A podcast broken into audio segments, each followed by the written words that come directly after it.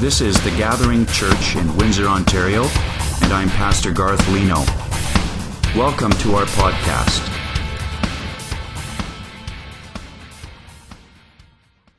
Jesus brings us so much joy. Welcome again to all of you. Thanks for coming tonight, and welcome to those of you who are watching online uh, today as well. Good to have you with us. A little girl came home from Sunday school last weekend waving a paper for her mother to see, and she exclaimed, Teacher says I drew the most unusual Christmas picture she ever saw. And mother took one look at it and had to agree with the teacher. she said, um, hope, hoping that her daughter would explain the creation, she said, Honey, that's wonderful, but why are all these people riding in the back of an airplane? Well, Mommy, that's the flight into Egypt, she said. okay, accepting that, the mother said, uh, took another look, and she said, Well, who is this mean looking man at the front? The daughter said quickly and knowingly, That's Pontius, the pilot. Okay, so looking at the picture again, uh, mother said, Well, I see you have Mary and Joseph and the baby, but who is this rather large man sitting behind Mary? Can't you tell? The girl said, beginning to shake her head in disappointment. That's round John Virgin. well, indeed, Christmas is just around the corner. Merry Christmas to all of you.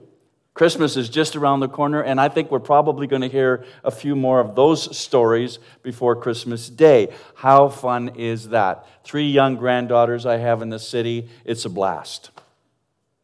For the past two weeks, we have taken a closer look at Christmas in 316. We've looked at John 3:16, the basis for our series. For God so loved the world that he gave his one and only son that whoever believes in him shall not perish but have eternal life. Two weeks ago, we talked about the danger that John 3:16 speaks about, perishing. That's the danger. Last weekend, we examined the design of God's love that brought Jesus to earth to rescue us from condemnation. And today we want to look at these words whoever believes in him. Whoever believes in him shall not perish. But what does it mean to believe? What do we mean when we talk about faith? What should we say about our duty to believe in Christ? Well, first off, I think we could say that genuine faith is the vital link between God's love and my soul. Believing in, in Jesus Christ provides the fundamental connection between your soul and God's love. So if we choose not to believe in Jesus Christ for whatever reason, we actually forfeit the love of God and we continue to live under the wrath of God. And why anyone would prefer that to believing in Christ, I will never know. But that's what it says in, in John 3:36. Whoever believes in the Son has eternal life. Whoever does not obey the Son shall not see life, but the wrath of God remains on him. And remember that first week we talked about perishing and how that wrath of God remains forever and ever? And it's a one way ticket, and, and, and, and after you die, it's too late. You can't change your destination. There's no redo, there's no refund. It's a forever thing. The wrath of God remains on him. But when you believe in the Lord Jesus Christ, you receive eternal life, and God's love is radically and supernaturally linked to your soul forevermore. And Romans 8 says, Nothing, nothing, absolutely nothing in all creation can separate us from the love of God that is in Christ Jesus our Lord. Hallelujah. Faith in Jesus is, genuine faith in Jesus, is the link to God's love and eternal life. Furthermore, genuine faith is an ongoing condition of the heart. Faith is an ongoing condition of the heart. If you look at John's gospel and look at all the tense of the tense of the verbs. Now, here we're getting into grade 10 gram, grammar here. Um, I, I, flunked 10, grade 10 English, so you'll, you'll, you'll forgive me if I take other people's word for it. But the tense of the verbs all throughout John's gospel really make this plain that genuine faith is an ongoing condition of the heart. You see, whoever believes in him is in the present tense. Whoever believed in him is in the past tense. And John consistently says, whoever believes in him, present. It's an ongoing, enduring, constant, persistent, abiding, continuous action of faith. That's what he's talking about. Not a once and for all, or once I did it when I was 16 and, you know, it's, it's ongoing. It's an ongoing condition of the heart. Just have a way, have a look at the way that John closes off his gospel in John chapter 20. Now, there's 21 chapters, but he's, he's uh, coming around the bend here uh, about verse 30, and he says, Now, Jesus did many other signs in the presence of the disciples, which are not written in this book. But these are written so that you may believe, present tense, and keep on believing. That's the idea behind it that Jesus is the Christ, the Son of God, and that by believing, which is this ongoing, persistent, continuous action of faith, that by believing you may have life in His name. So, believing connects us to the rescuing love of God when that believing is the ongoing condition of the heart. Does that make sense? Years ago, many years ago now, we had a young couple came to our church for one Sunday before they asked if I would marry them. Get, I've had a lot of that over the last 40 years of pastoral ministry. Let's go to church and maybe that guy will marry us, you know. So, of course, I arranged to meet with this young couple. But before I could meet with this engaged couple, uh, the bride's mother called me long distance from another city, and she was sobbing on the other end of the phone. I could hardly understand what she was saying.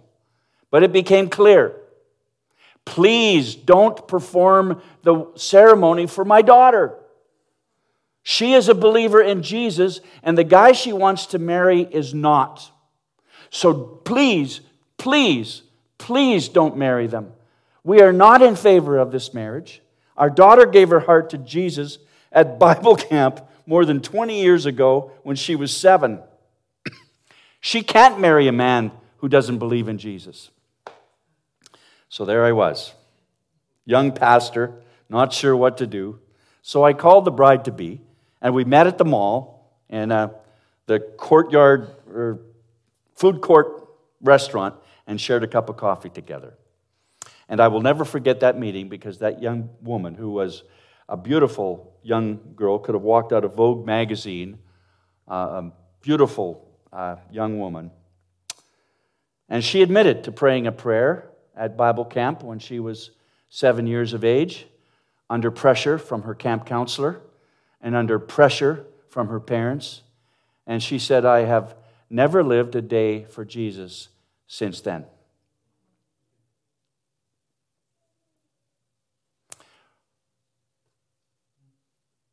Genuine faith is not simply a decision or a profession or reciting the sinner's prayer.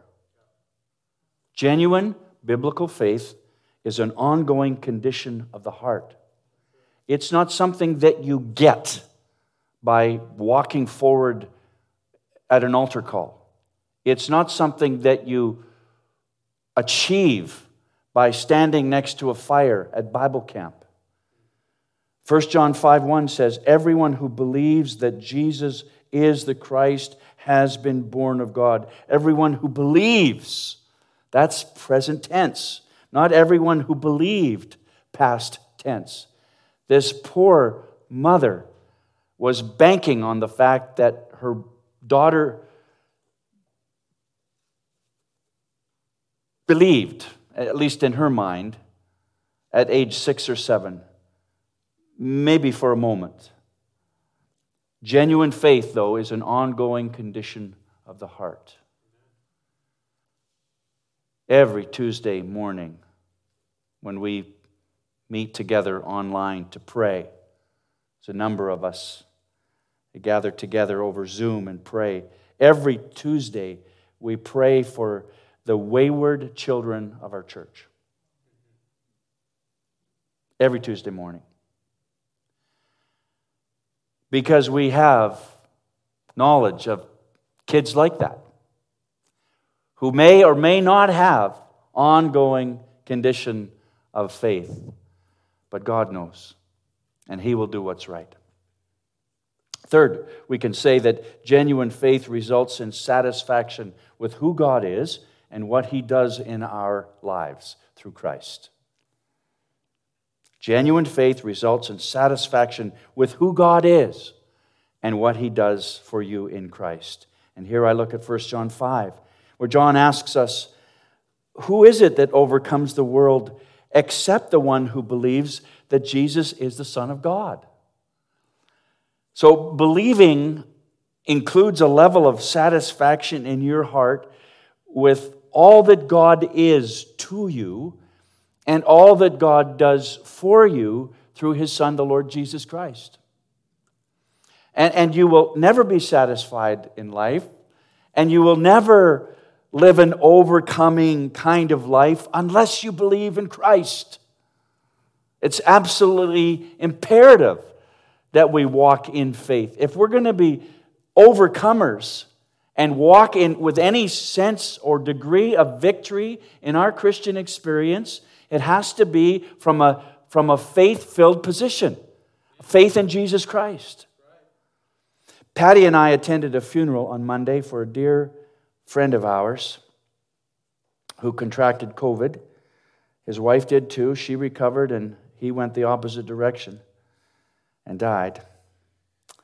This man led a Bible study, a noontime Bible study at the Renaissance Center in Detroit for over 30 years. He's a Canadian. He crossed over uh, every Thursday to lead a Bible study for 70 to 80 businessmen every Thursday. The funeral was two and a half hours long because there were 13 tributes. Ten of them were businessmen who stood in front of uh, all of us at the funeral and talked about how marvelously successful they had become in their careers and yet how empty they were inside until they met our friend and he introduced them to Jesus. And then they talked about their newfound satisfaction in life being a direct result of their faith in Jesus, not, not his Bible study skills or his ability to speak in public, which wasn't all that great, but he was a, a faith filled man. And, and, and they found satisfaction in life because they put their faith in the same Savior that he had, the, the wonderful counselor, the Prince of Peace, Jesus Christ. See, authentic faith leads us to be satisfied in who God is as the sovereign creator and sustainer of the world, and with whatever he does for us in Christ, regardless of how much or how little we have of the material goods of this world. Consider John 33 35, where Jesus said, I'm the bread of life. Whoever comes to me will never be hungry again. Whoever believes in me will never be thirsty. So if you trust in Jesus, you'll never be hungry spiritually. If you trust in Jesus, you'll never be thirsty spiritually. Why? Because Jesus is enough. He's all we need. We can be satisfied in Him. You know, genuine faith is a, is a powerful thing. I, I heard it again at this funeral. I was fighting back the tears with every one of those tributes. Because this guy had a powerful impact in my life, too. Genuine faith is a very powerful thing. It renovates the heart with new affections, it recalibrates the soul with new loyalties, and it renews the mind with new ideas. And that all comes from genuine faith in Christ. What used to satisfy your heart and mind is now inadequate. What used to bring pleasure and happiness is now insufficient. Why? Because Jesus Christ is the only one who can satisfy your soul. He's the master of the mighty. He's the captain of the conquerors. He's the head of the heroes. He's the leader of the lawmakers. He's the governor of governors. He's the prince of princes. He's the king of kings. He's the lord of lords. He's my king. When Mary found out she was pregnant with the Son of God, she was satisfied with God's decision for her, God's choice for her in Christ. What does she say? Luke chapter 1, verse 47 My soul rejoices in God my Savior, for he has looked on the humble estate of his servant. For behold, from now on all generations will call me blessed. For he who is mighty has done great things for me, and holy is his name. That's the statement of a satisfied soul. Is it not? She was okay with God's unusual choice for her. Are you okay with the choices God has made for you and for your life and for your station and your circumstances these days? Are you okay? Are you satisfied? This young teenager who is now a pregnant virgin, think about it. She could have been totally freaked out with these circumstances and nobody would have been surprised at her reaction, right? I mean, but she chooses faith. She chose faith.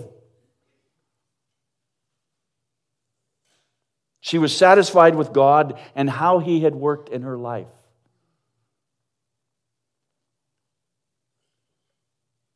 You know, there was a, there was a time in my life when, when Jamie, shortly after Jamie was born and her disabilities began to manifest themselves, there was a point in my life where I the only thing I could affirm to be true was that God loved me. I was just so devastated and so dissatisfied with God. Why would He do this to me?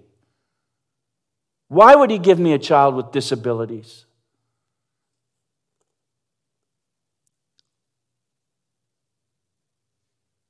Dr. Piper is fond of saying, God is most glorified when we are most satisfied in Him.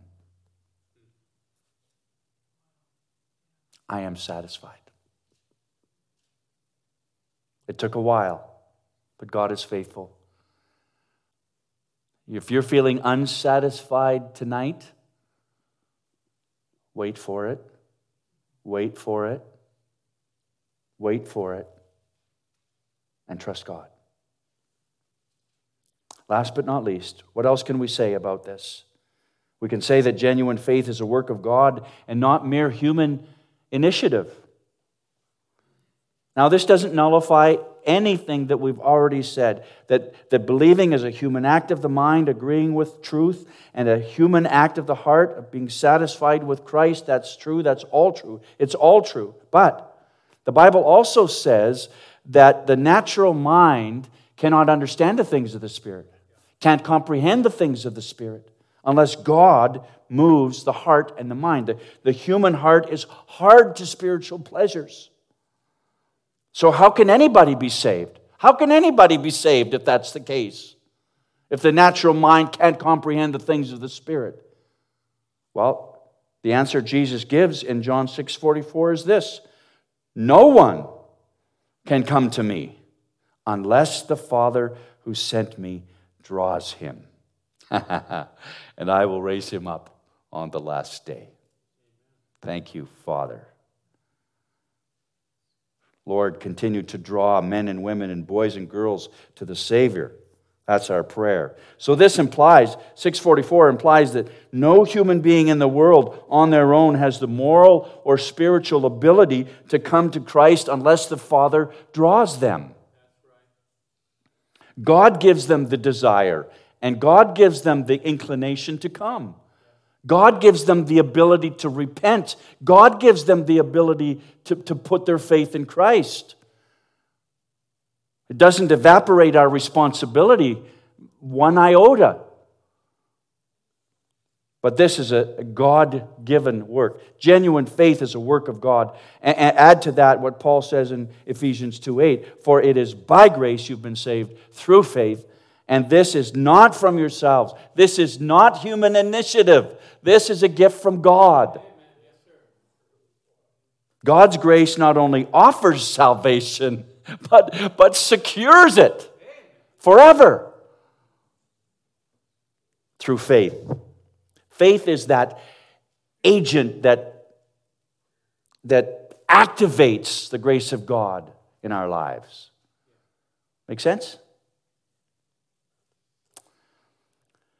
So Christmas in 316 uncovers the, the danger of John 3:16, that's perishing. It reveals the design of John 3:16, that's love. But it also unveils the duty of John 3:16, the, our duty to believe to put our faith in Christ, you see. Genuine gospel centered faith in Jesus is required for salvation. It's our duty to God to believe. My parents can't do that for me. They might bring me to get me christened or to get me sprinkled or baptized or whatever. They can't, but that doesn't work. It's an act of faith hoping that the child will come to faith in Christ, but it's our duty to believe in God ourselves. For God so loved the world that he gave his one and only Son, that whoever believes in him will not perish but have eternal life. The name of Jesus is a strong and mighty tower. His name is a shelter like no other. And I believe that God is at work right this very moment. In this room, throughout our city, as you're watching online, God is at work, lifting the darkness and softening people's hearts. And my plea to you is this do not harden your heart to this truth from Scripture.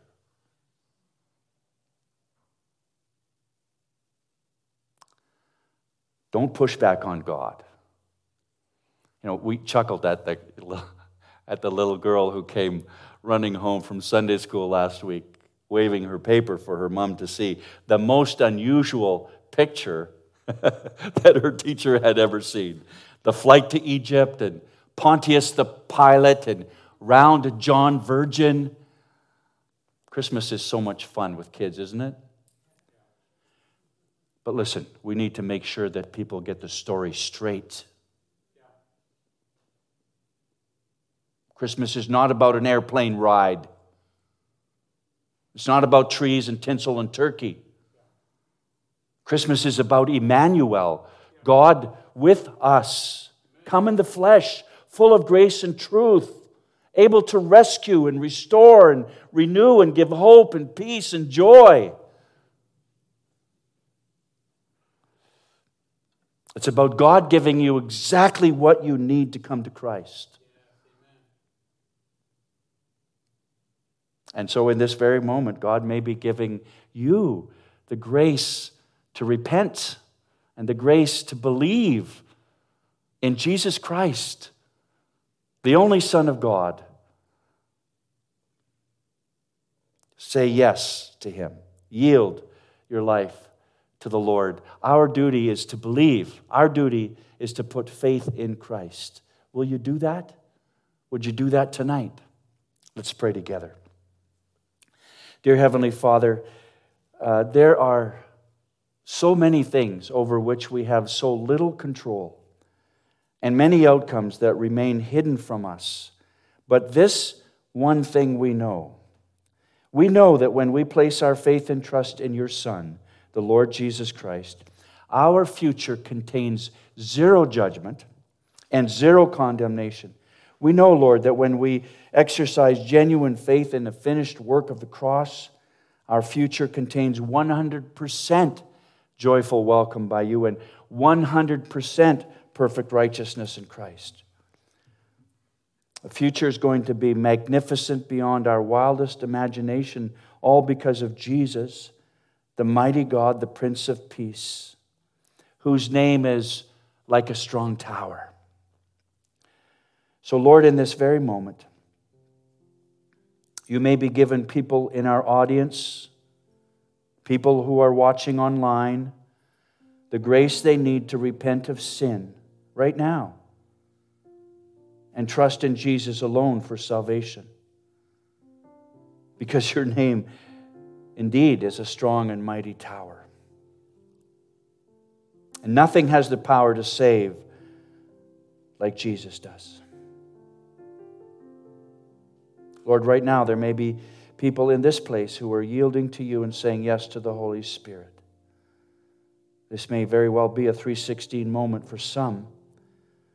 And we pray that they would respond in faith and place their trust and hope in you right now. Right now, in this very moment. In Jesus' name we pray. Amen.